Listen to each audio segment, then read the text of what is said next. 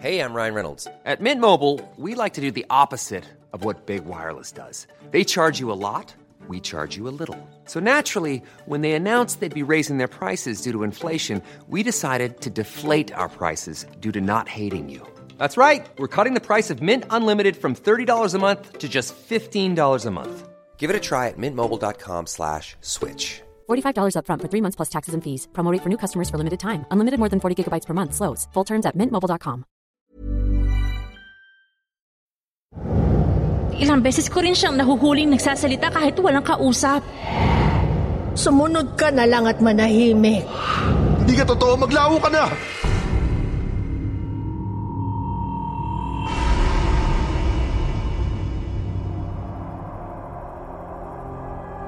Sa mga kakwentong takipsilim naming mahilig makinig sa mga narrations, huwag niyo pong kalimutan ha, bumisita kayo sa isa pa naming channel na Sityo Bangungot.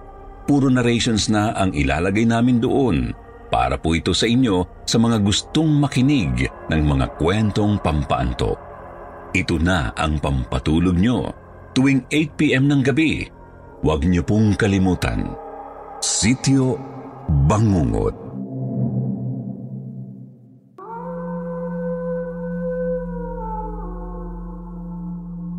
Sa mundong pilit mong tinatalikuran ang nakaraan, hinahabol ka pa rin ng alaalang pinagmulan ng lahat ng puot at galit na sadyang humihila sa iyo pabalik sa sinumpang nakaraan. Papunta sa kailalimang puno ng misteryo at hiwaga. Magandang gabi sa inyong lahat. Ito po si Miss Anne, ang inyong tagapagsalaysay sa gabing puspos ng kababalaghan at katatakutan.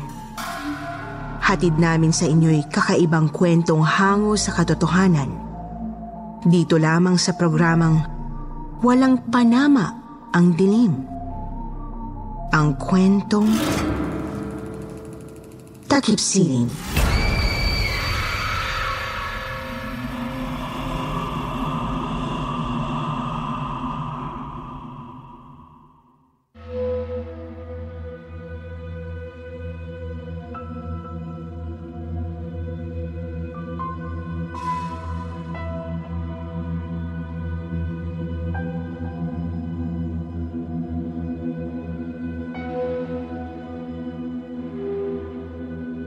Naniniwala po ba kayo sa kutob? Ang sabi po nila, trust your instincts daw. Kapag nasisense mong may mali, kailangang alamin mo ang dahilan kung bakit ka nakakaramdam ng ganito. Magandang araw, Miss Anne. Gayon din sa mga taga-suporta ng Kwentong Takipsilim YouTube channel. Para po sa privacy ko at sa mga taong involved sa kwentong ito, hindi ko na po ilalahad ang tunay naming mga pangalan. Tawagin niyo na lang po akong Eileen. Ang kwento na aking ibabahagi sa inyo ay malayong malayo sa pangkaraniwang buhay ko ngayon. Ito ay nangyari noong taong 1984. Kasama si Rick ang una kong napangasawa. Magkasintahan na po kami mula kolehiyo at masasabi kong mahal na mahal namin ang isa't isa. Kaya naman nung nakagraduate kami at nagkaroon ng maayos na trabaho, hindi na ako nagtaka nang mag-propose siya sa akin ng kasal. Dahil gusto ko na rin mag-settle down kasama siya, hindi ako nag-atubiling ibigay sa kanya ang matamis kong oo. Isinakto namin na buwan ng Hunyo gaganapin ang kasal dahil alam niyang pangarap ko na maging June bride. Para naman po sa aming honeymoon, dinala niya ako sa kanilang probinsya sa Cebu. Sa litrato ko lang nakikita ang ancestral house nila doon at alam na alam niya kung gaano ko kagustong makapunta doon. Kaya labis-labis ang tuwa ko nang sabihin niyang doon kami mag-honeymoon. Nasa southern part po ng Cebu ang nasabing probinsya. Magaganda ang beaches doon. At ang mas maganda, nasa likuran lang ng mismong ancestral house nila ang isang napakalinis at napakagandang beach. Malaki po ang ancestral house nila. Parang yung mga nakikita natin sa telebisyon. Bagaman matagal nang walang nakatira doon, dahil karamihan sa pamilya nila ay nasa Maynila o sa ibang bansa, maganda pa rin ang bahay dahil well-maintained ito ng caretakers.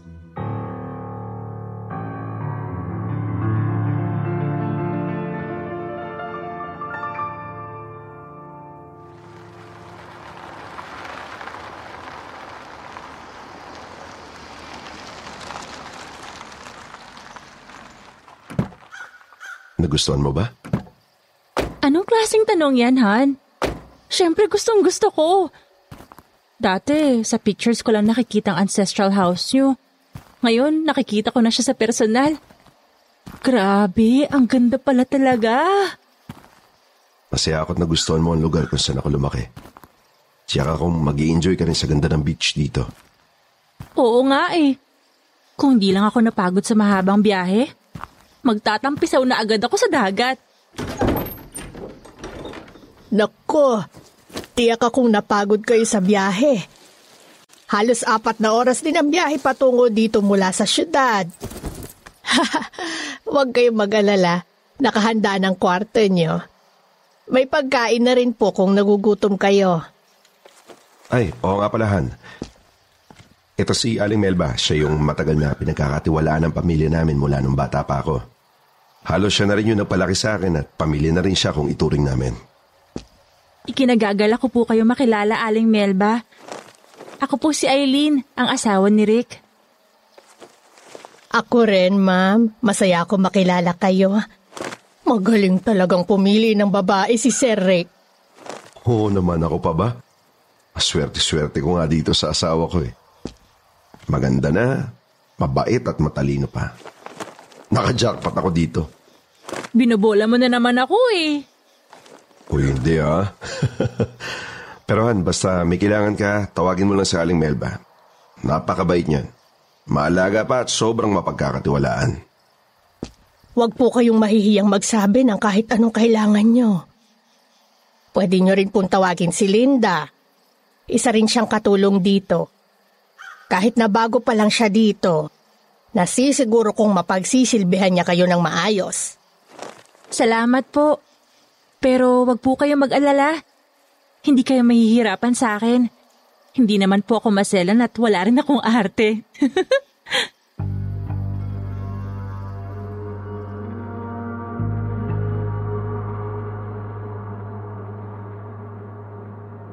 Palangiti at magalang si Aling Melba. Pero hindi ko maintindihan kung bakit mabigat ang pakiramdam ko sa kanya. Para kasing may lihim siyang itinatago. Pero hindi ko na lang yun pinagtuunan ng pansin dahil ayoko maging mapanghusga kahit hindi ko pa naman siya lubusang nakikilala.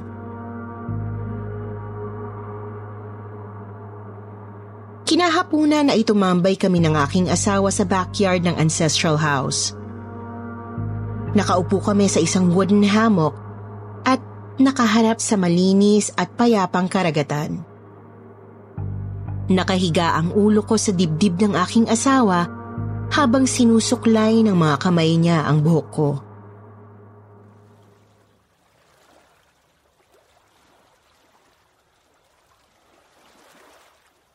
Ang ganda ng aura ng lugar na to, Han. Parang puno ng kasiyahan. Di ba, nakwento ko sa'yo na naniniwala ako sa gut feeling? Magandang pakiramdam ko dito. Talagahan? Paano mo naman nasabi yan? Ewan ko. Siguro dahil ang ganda dito at ang gaan sa pakiramdam. Para din kasing mayaman ang lugar na to sa kasaysayan at tradisyon. Alam mo, naniniwala din ako sa instincts at gut feeling, Han. Para kasi sa akin, palaging may dahilan kung bakit natin nararamdaman ang isang bagay. Kahit minsan, hindi tayo sigurado kung bakit.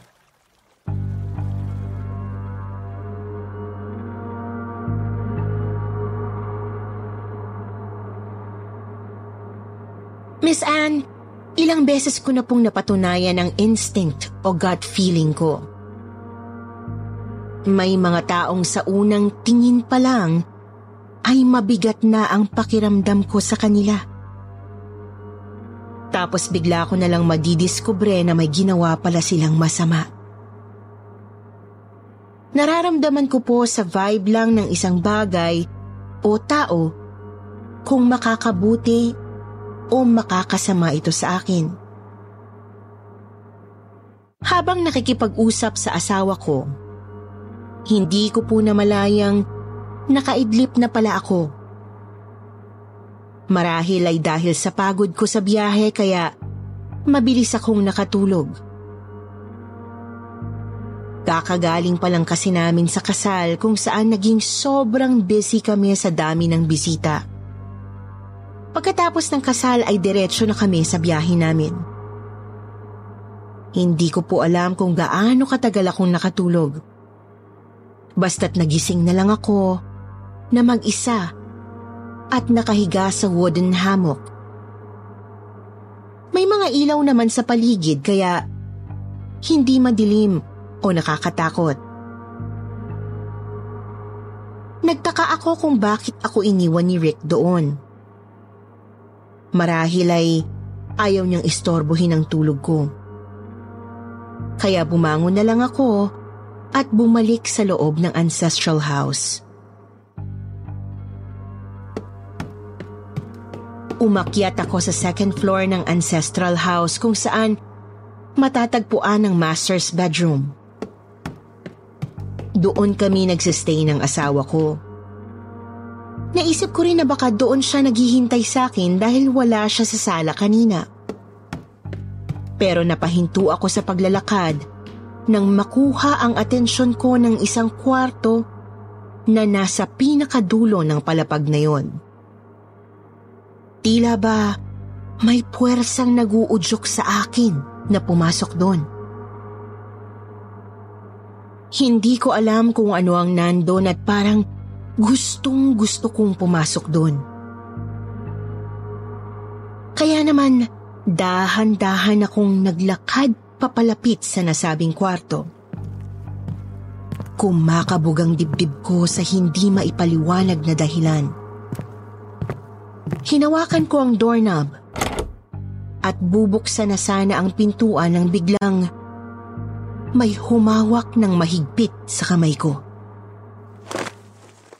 Huwag po kayong pumasok dyan, ma'am. Uh, uh, bakit po?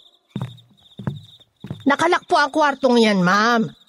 Hindi po dyan ang kwarto nyo. Alam ko naman po. Pero gusto ko lang sana makita kung anong nasa loob. Imbakan lang po yan ng mga luma at maalikabok na gamit. Hindi na po namin yung pinapapasukan. Eh sige na po ma'am. Doon na lang po kayo sa master's bedroom. Sigurado kung hinihintay kayo ni Sir Rick doon.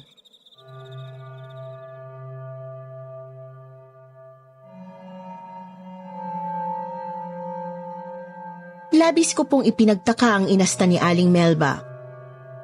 Bakit ayaw niya akong pumasok sa kwarto na yon?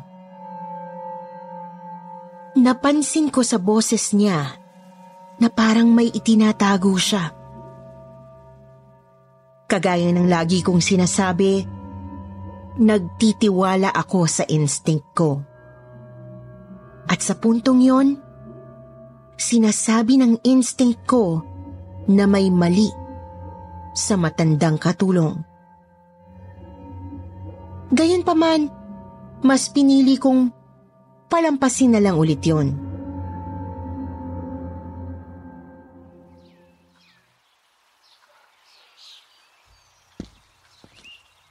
Good morning, Han. Breakfast in bed. Wow, thank you, hon. Hindi ka na dapat nag-abala pa. Pwede namang sa dining area na tayo kumain eh. Siyempre, alam kong napagod ka sa mga ginawa natin kagabi. Kaya naisip kong magpahanda ng breakfast in bed para sa'yo.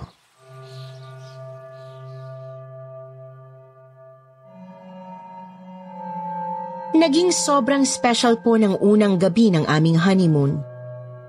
Iyon ang unang beses na ginawa namin ang bagay na yon bilang mag-asawa. Sobrang saya ko po noon at ramdam na ramdam ko ang pagmamahal ng aking asawa.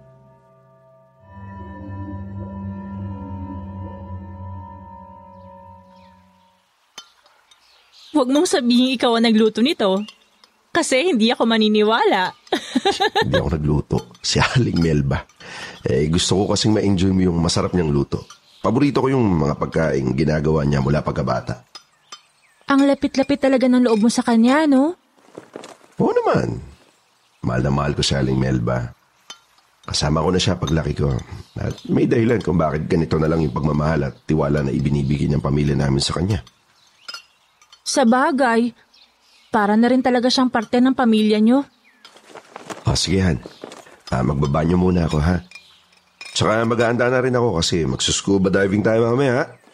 Ha? Tapusin mo na yung kinakain mo at mag-ready ka na rin, okay? Okay, hon. Love you. I love you too.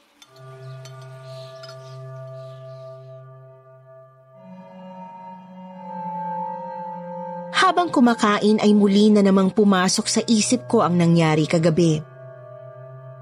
Parang hindi talaga ako matahimik hanggat hindi ako nakakapasok sa kwartong yun.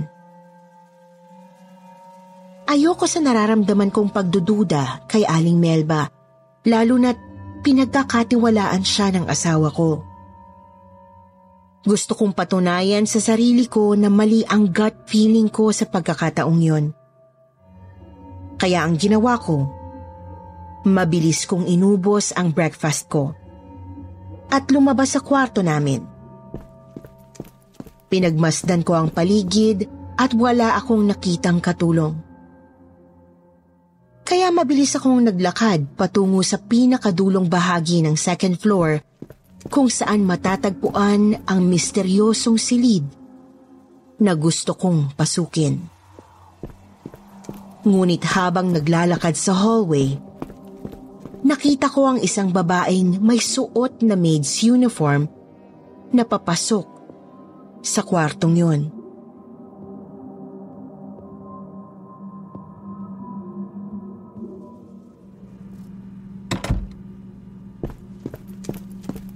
Akala ko ba nakalaki yung kwartong yun? Bakit nakapasok yung katulong? At saka ba't parang di pamilyar sa akin ang babaeng yun? Ang alam ko, sina Aling Melba at Linda lang naman ang katulong dito sa ancestral house.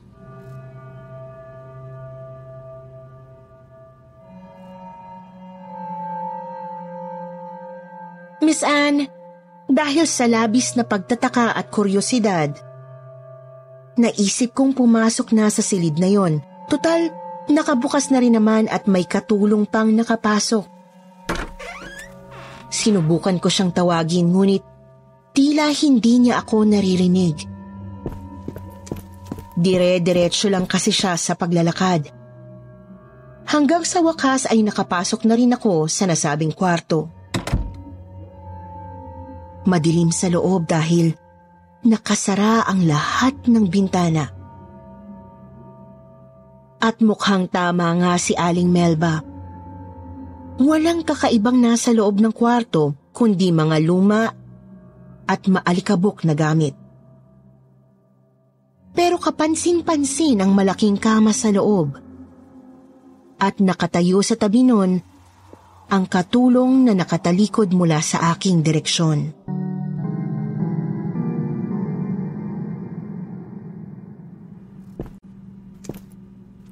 Hi! Ako nga pala si Eileen, ang asawa ni Sir Rick nyo. Anong pangalan mo? Hindi kaya ta pinakilala sa amin ni Aling Melba kahapon.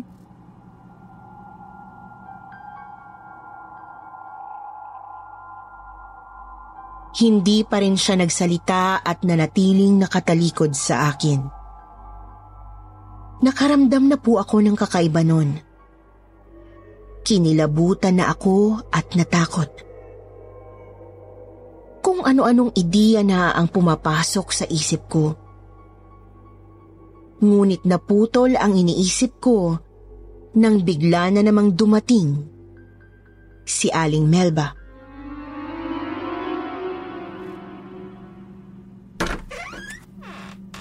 Ma'am, bakit po kayo nandito? Sinabi ko na po sa inyo kagabi na bawal pumasok sa kwartong to. Nakabukas po kasi ang pintuan at saka nakita ko may pumasok na... Nasa na yun? Kanina lang may babaeng... Huwag na po kayong pumasok ulit dito. Bakit naman? Eh, bodega lang naman to ah. Basta po, ma'am. Kabilin-bilin na ni Sir Rick. Dawag magpapapasok ng kahit sino dito. Espesyal sa kanya ang kwartong ito. Espesyal?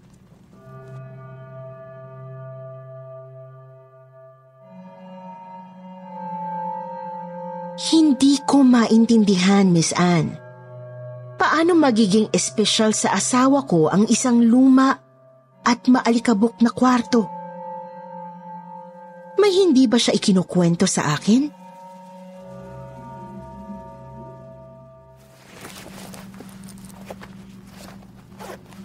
Anong klaseng tanong naman yan, Han? Siyempre wala akong nililihim sa'yo, no? Sorry, bigla ko lang naisip na baka may hindi ka sinasabi sa akin. Huwag kang mag-isip ng kung ano-ano, Han. Basta pinapangako ko sa'yo wala akong sikreto. Hindi tayo maglilihim sa isa't isa, okay? Okay. O sige na, mag-scuba diving na lang tayo. Di ba matagal mo nang gustong gawin to? Yes, excited na ako.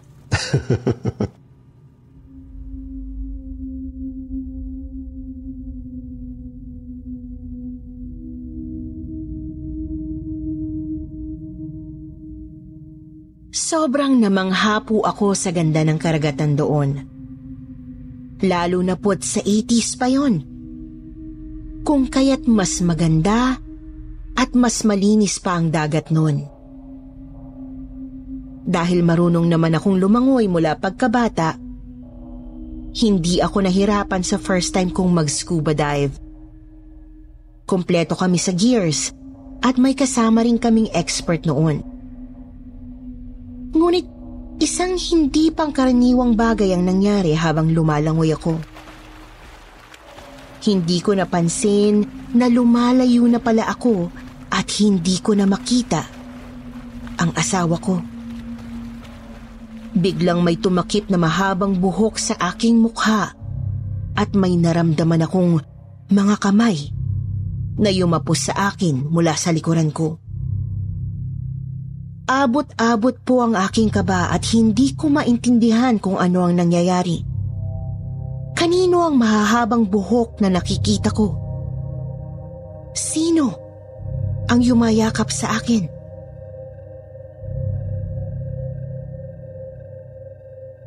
Han, ano nararamdaman mo? Naririnig mo ba ako? Are you okay? Anong... Ano nangyari? Hindi ko alam kung bakit bigla ka na lang nawala sa paningin ko kanina. Basta nagulat na lang ako na makita kitang nalulunod.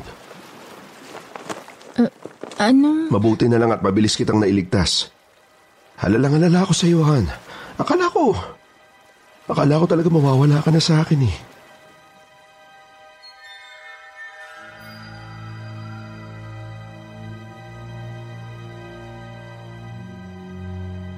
Dala na rin siguro ng mga nangyari na naginip ako kinagabihan na nalulunod ako.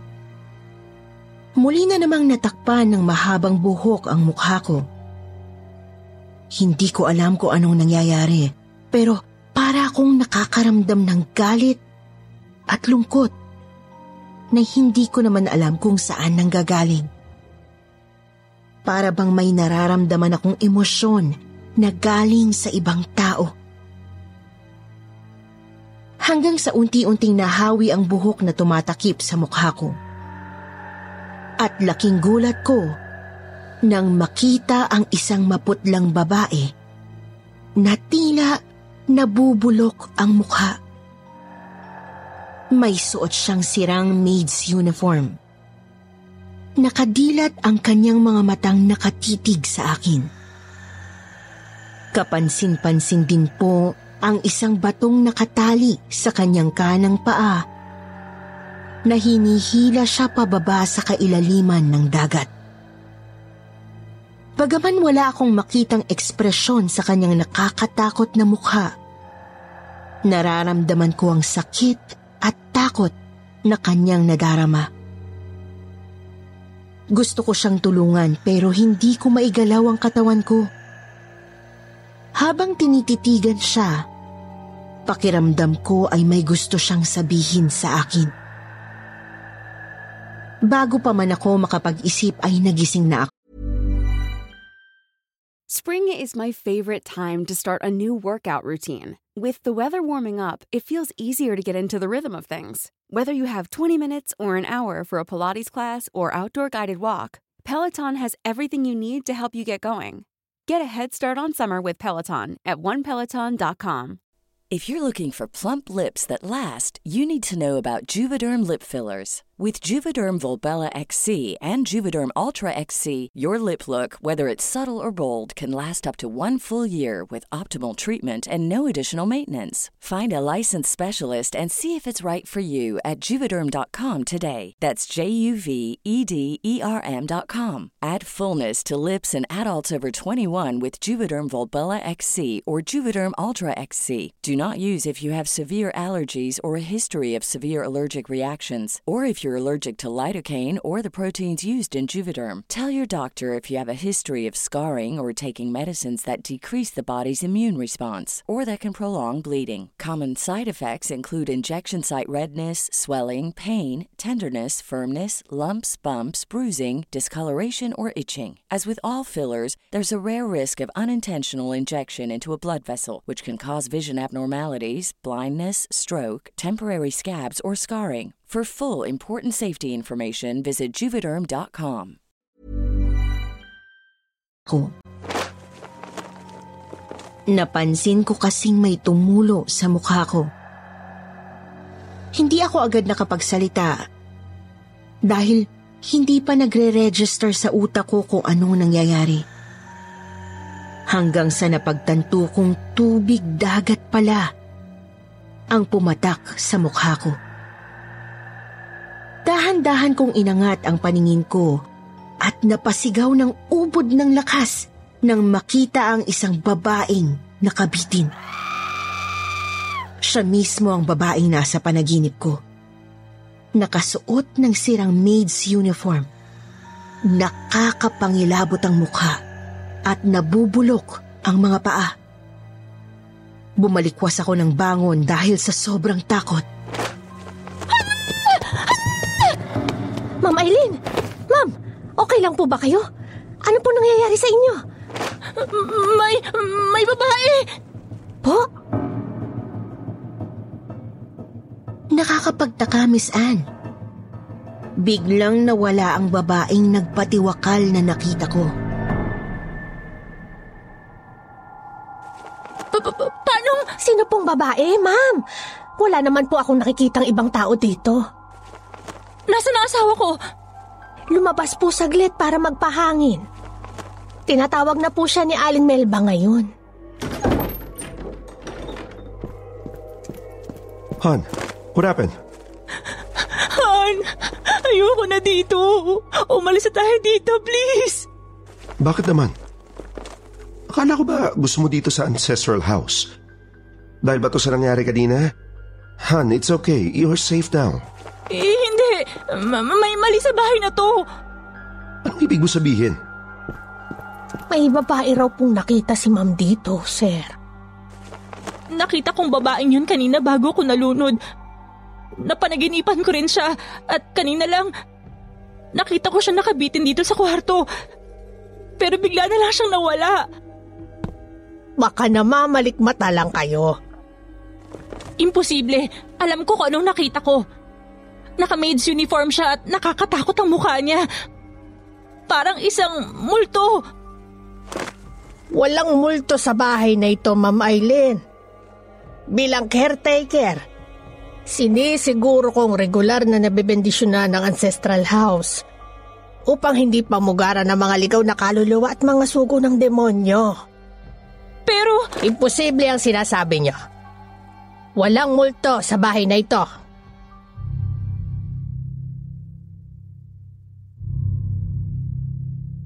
Miss Anne, paulit-ulit kong sinasabi sa asawa ko ang tungkol sa multong nagpaparamdam sa akin. Pero hindi ko maintindihan kung bakit ayaw niyang maniwala sa akin. Mas pinaniniwalaan pa niya si Aling Melba. Isang gabi, papasok ako sa kusina para kumuha ng tubig Natigilan ako nang marinig kong nag-uusap sina Aling Melba at Linda. Naisipan kong magtago at makinig sa kanila.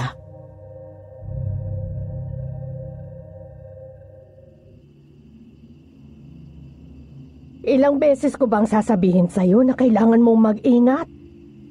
Bawal magkamali sa bahay na ito. At ang pinaka-importante, kung ano man ang makikita o maririnig mo dito, wag na wag mong ikikwento sa iba. Maliwanag. Opo, Aling Melba.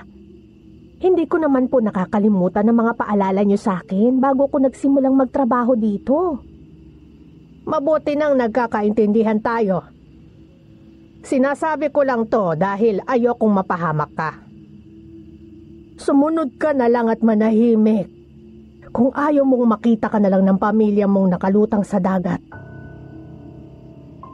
Alam mo kung gaano kayaman ang pamilyang pinagsisilbihan natin. Pati mga politiko sa probinsyang ito ay kontrolado nila.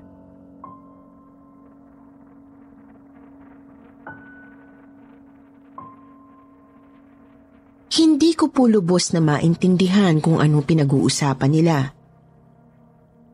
Pero kinilabutan ako.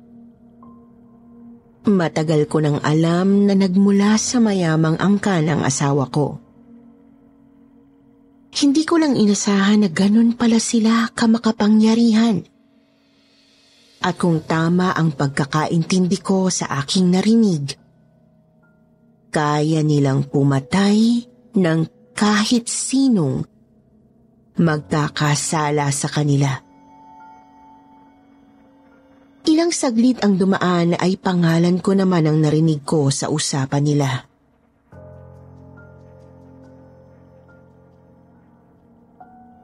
Mukhang mabait naman po si Ma'am Eileen. Siguro po ay natatakot lang talaga siya. Hindi ko rin naman siya masisisi. Kahit ako'y natatakot din sa mga pagpaparamdam dito sa bahay. Kinakampihan mo ba ang baliw na babaeng yon?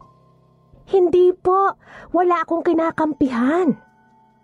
Kung meron kang dapat kampihan, ako yon. At ang amo natin. Ewan ko ba kung anong nakita ni Rick sa babaeng yon. Hindi naman masyadong maganda. At hindi rin mayaman. Wala siya sa kalingkingan ng mga naging nobya ni Sir. Talaga po. Oo, walang wala. Tsaka, pwede ba? Tigilan mo ng pag-iisip na merong nagpaparamdam dito. Guni-guni mo lang yon Linda. Walang multo sa bahay na ito.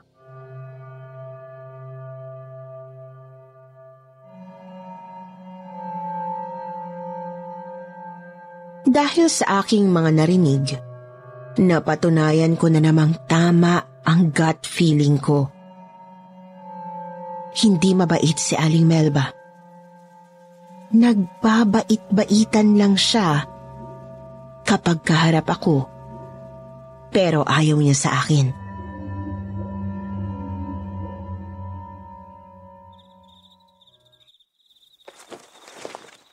Han, namimiss na kita. Magkasama lang tayo pero pakiramdam ko, ang layo mo sa akin. kasi ayaw mong makinig sa akin. Gusto ko nang umuwi. May isang linggo pa tayo dito. Lang tayo nakapagbakasyon ng ganito katagalhan.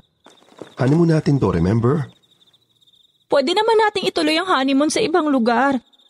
Huwag lang dito. Natatakot ako dito, Han. Wala kang dapat ikatakot. Kasama mo ako. Tsaka nandito rin si Aling Melba. Maniwala ka sa sinabi niya, walang multo dito.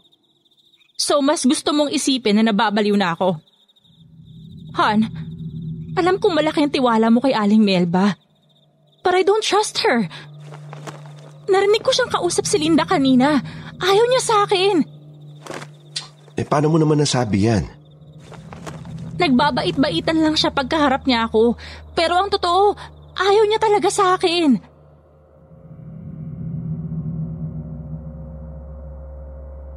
Napansin ko ang pag-iba ng ekspresyon ng asawa ko.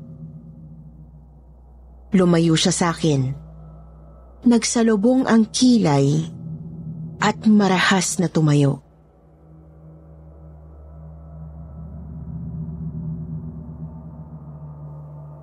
Huwag na huwag kang gagawa ng kwento para siraan si Aling Melba ha. Sinasabi mo lang yan dahil gusto mo nang umuwi. Nagsisinungaling ka para makuha mo ang gusto mo. Han, nagsasabi ako ng totoo. Walang multo dito, okay? Walang multo. Kaya wala kang dapat na ikatakot. At hindi mo kailangan siraan si Aling Melba para lang kampihan kita. Naniniwala ako sa kanya. Pag sinabi niyang walang multo, walang multo.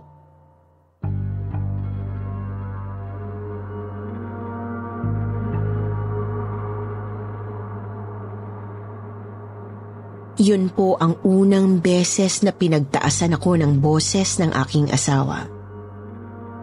At yun din ang naging hudyat ng pagbabago ng lahat.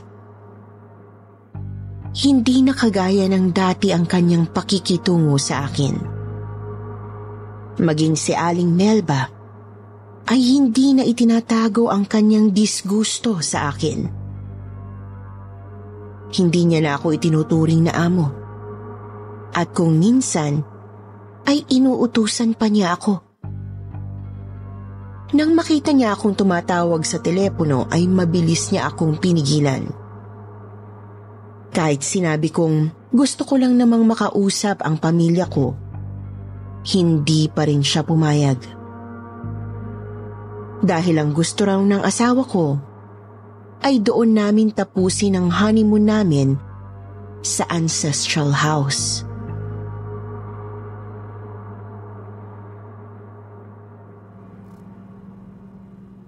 Hindi ko nakikita ang point kung bakit kailangan pa naming manatili dito. Hindi na rin naman honeymoon ang tawag dito eh. Sundin mo na lang kung anong gusto ni Sir Rick. Mag-asawa kami, pero hindi niya ako sunod-sunuran.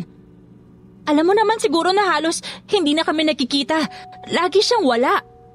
Paggabi naman, hindi niya ako kinakausap at natutulog agad. Aling Melba, hindi niyo po maikakaila na nagiging weird ng kilos ng asawa ko. Palagi siyang tulala at ilang beses ko rin siyang nahuhuling nagsasalita kahit walang kausap. Sinasabi mo bang nababaliw ng amo ko? Pinaparatangan mo ba ang asawa mo? Mag-iingat ka sa pananalita mo, babae. Baka nakakalimutan mo. Nasa teritoryo ka ng pamilya nila. Hindi mo alam kung gaano kalaki ang impluensya nila sa probinsyang ito. Pinagbabantaan niyo ba ako? Paalala lang. Mag-iingat ka sa mga sinasabi mo. Wala kang alam at may mga bagay na hindi mo kailangang malaman pa.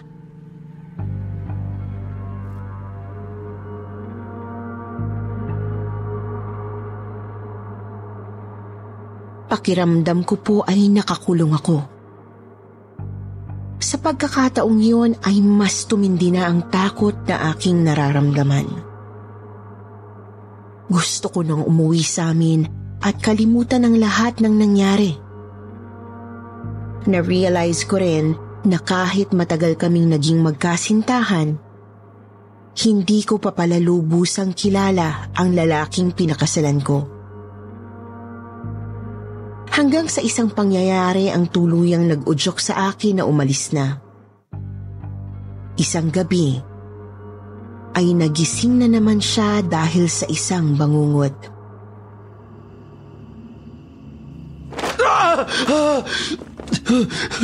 Ah, Han, panaginip lang yun. Hindi. Hindi. Kukuha lang ako ng tubig, okay? Sandali lang ako. Hindi. Hindi.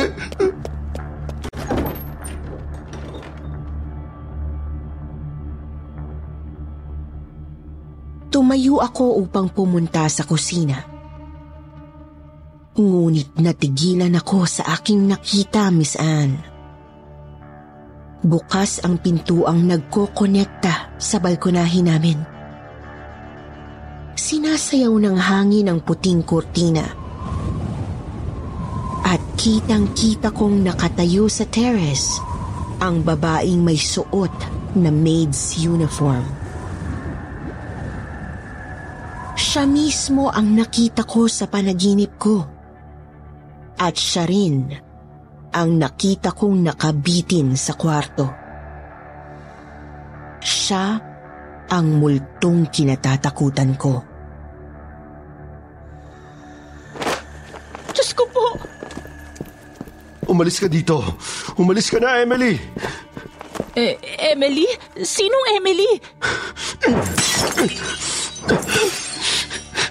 Han! Anong ginagawa mo? Tumigil ka na! Ano ba? Patay ka na, Emily. Hindi ka totoo. Maglaho ka na. Tigilan mo na ako. Sino si Emily? Han, please tumigil ka na!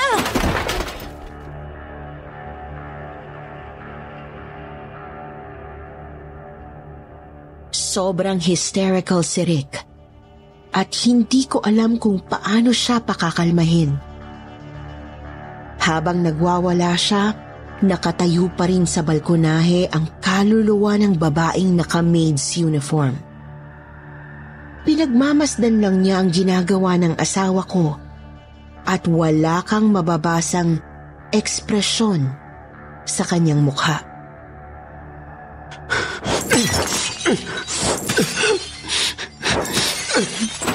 Sir Rick! Kumalma po kayo! Nandito siya. Nandito na naman siya. Bakit ayaw niya pa rin akong patahimikin kahit ilang taon nang lumipas? Paalisin mo siya dito, Aling Melba.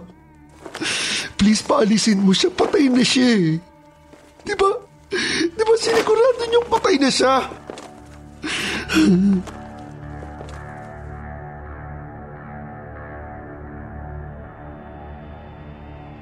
Nang hilakbot po ako sa aking narinig, Miss Anne. Kung tama ang pagkakaintindi ko, may pinapatay sila? Hindi kaya ang multo ng babaeng naka-maid's uniform ay si Emily? At pinapatay nila ito?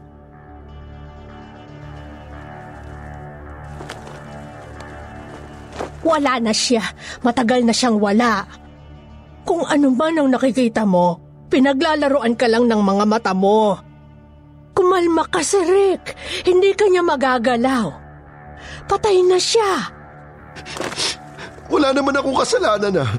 Minahal ko siya ng sobra-sobra. Pero isang beses lang ako nagkamali. Gusto niya na akong iwanan. Oo, oo, oo. Wala kang kasalanan. Kaya ako lang kasi nagawa yun dahil sa galit at sakit. Kasi hindi ko matanggap na iiwan niya niya ako. Pero hindi panggagahasa ang tawag doon. Dahil nobyo niya pa rin ako. Hindi ako pumayag na maghiwalay kami.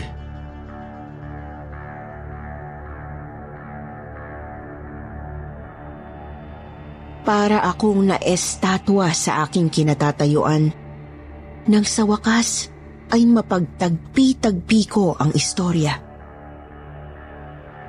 Dating kasintahan ni Rick si Emily at base sa suot ng babaeng kaluluwa, madaling isipin na isa itong katulong sa bahay nila. Nagloko si Rick dahilan upang makipaghiwalay dito si Emily. Pero hindi yun matanggap ng asawa ko.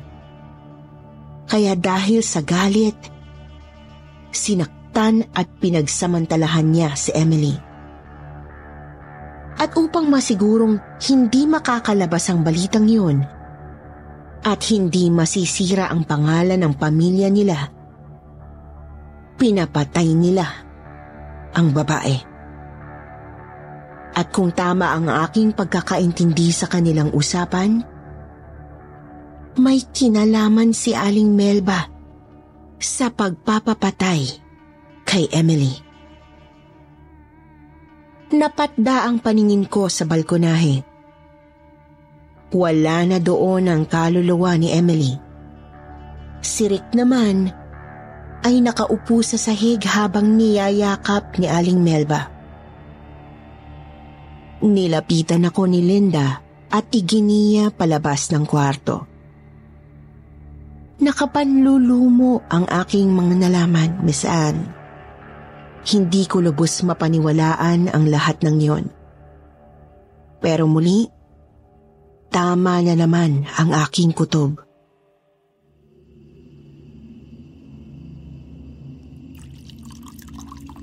Uminom po muna kayo ng tubig, ma'am. Gusto ko na umalis dito. Ayoko na dito. Paano po ang asawa niyo? Wala akong asawang demonyo. Matagal na pong kumakalat ang kwentong yun sa probinsya, ma'am. Pero dahil mabait naman si Serik sa amin, walang naniniwala na ginahasa niya si Emily. Kaya ba ayaw akong papasukin ni Aling Melba sa isang kwarto doon sa taas? Dahil doon ginahasa ng asawa ko si Emily. Ah, ma'am, pasensya na po. Wala ako sa posisyon para sagutin ang tanong niyo.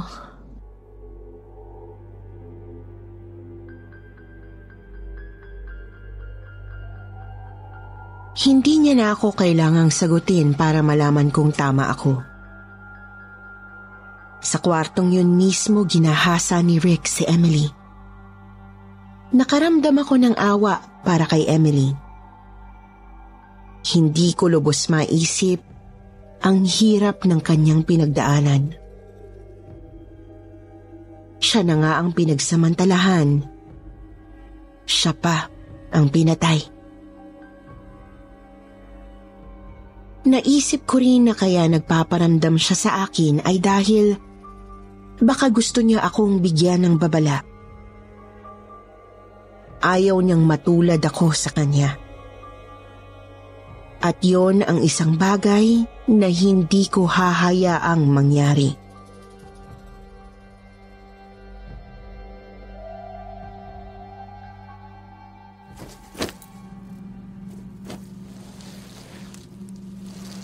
Saan ka pupunta? Bakit dala mo ang mga gamit mo? Alam ba to ni Serek? Paano niya malalaman kung hindi naman niya ako kinakausap? Aalis ka? Iiwan mo siya? Wala kang pakialam kung anong gusto kong gawin, Aling Melba. Aalis ako dito sa ayaw at sa gusto nyo. Hindi nyo ako preso. Anong klaseng asawa ka? Iiwan mo siya sa panahong kailangan ka niya. Nandito ka naman eh. Mukhang ikaw ang mas kailangan niya. Ikaw ang mahal at pinagkakatiwalaan niya. Aileen, Nakahanda ka nga pumatay para sa kanya, di ba? Hinablot niya ang braso ko at pinanlisikan ng mga mata. hindi mo alam ang sinasabi mo. Maaaring hindi kayo magbabayad sa batas dahil makapangyarihan ng pamilya nila.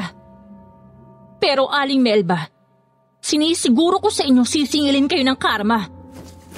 Araw-araw kayong uusigin ng konsensya nyo. Mananagot kayo sa Diyos.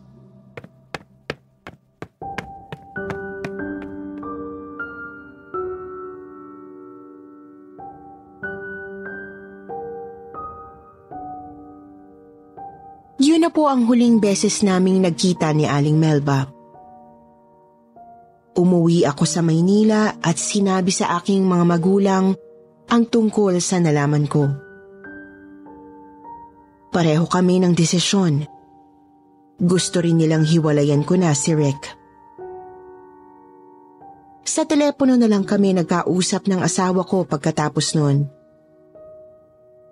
Nakiusap siya sa aking pag-usapan muna namin ang mga bagay at subukang ayusin ang marriage namin. Pero hindi ko maaatim na makipagsama sa isang katulad niya. Kung meron lang akong sapat na ebidensya at kung kasing yaman at maimpluensya nila ako, sisiguraduhin ko sanang mabubulok siya sa bilangguan. Pero wala akong laban. At ang tangi kong magagawa ay ang hiwalayan siya at ipagdasal ang kaluluwa ni Emily. Matagal na kaming annulled ni Rick. Pagkatapos maging legal ng aming paghihiwalay, hindi ko na siya nakita pa. Ang huli kong narinig mula sa isang common friend namin ay ipinasok daw si Rick sa isang mental institution one year after our annulment. Hindi ko alam kung totoo yon at wala na rin akong interes na alamin pa, Miss Anne. Sa ngayon ay masaya na ako sa aking partner in life. May tatlo kaming anak. Dalawa sa kanila ay may sarili ng pamilya. At ang bunso namin ay mayroong magandang trabaho sa ibang bansa. Simple ang pamumuhay namin ngunit masaya. Paminsan-minsan ay pumapasok pa rin sa isip ko ang mga nangyari noon.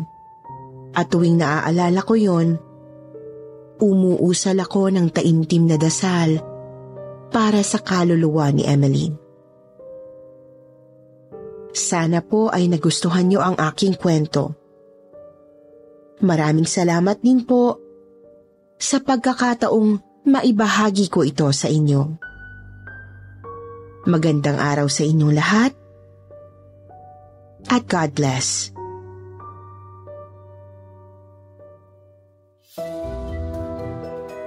Tumako naman po tayo sa ating shout-out portion. Shout-out para kay Luna. 5 Minute Math. Janelle Miller. Nigel Joseph Montoro. Janaben Castro. Carmelita Mabanag. Bongkak Edeline. Mary Acelar. Lydia Lopez. Team Ends.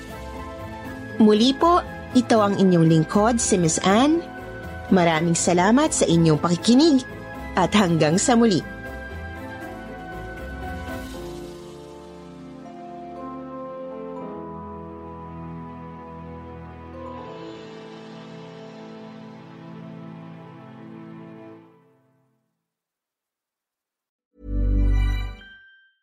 Planning for your next trip? Elevate your travel style with Quince. Quince has all the jet setting essentials you'll want for your next getaway, like European linen, premium luggage options, buttery soft Italian leather bags, and so much more. And is all priced at 50 to 80% less than similar brands. Plus, Quince only works with factories that use safe and ethical manufacturing practices. Pack your bags with high-quality essentials you'll be wearing for vacations to come with Quince. Go to quince.com/pack for free shipping and 365-day returns.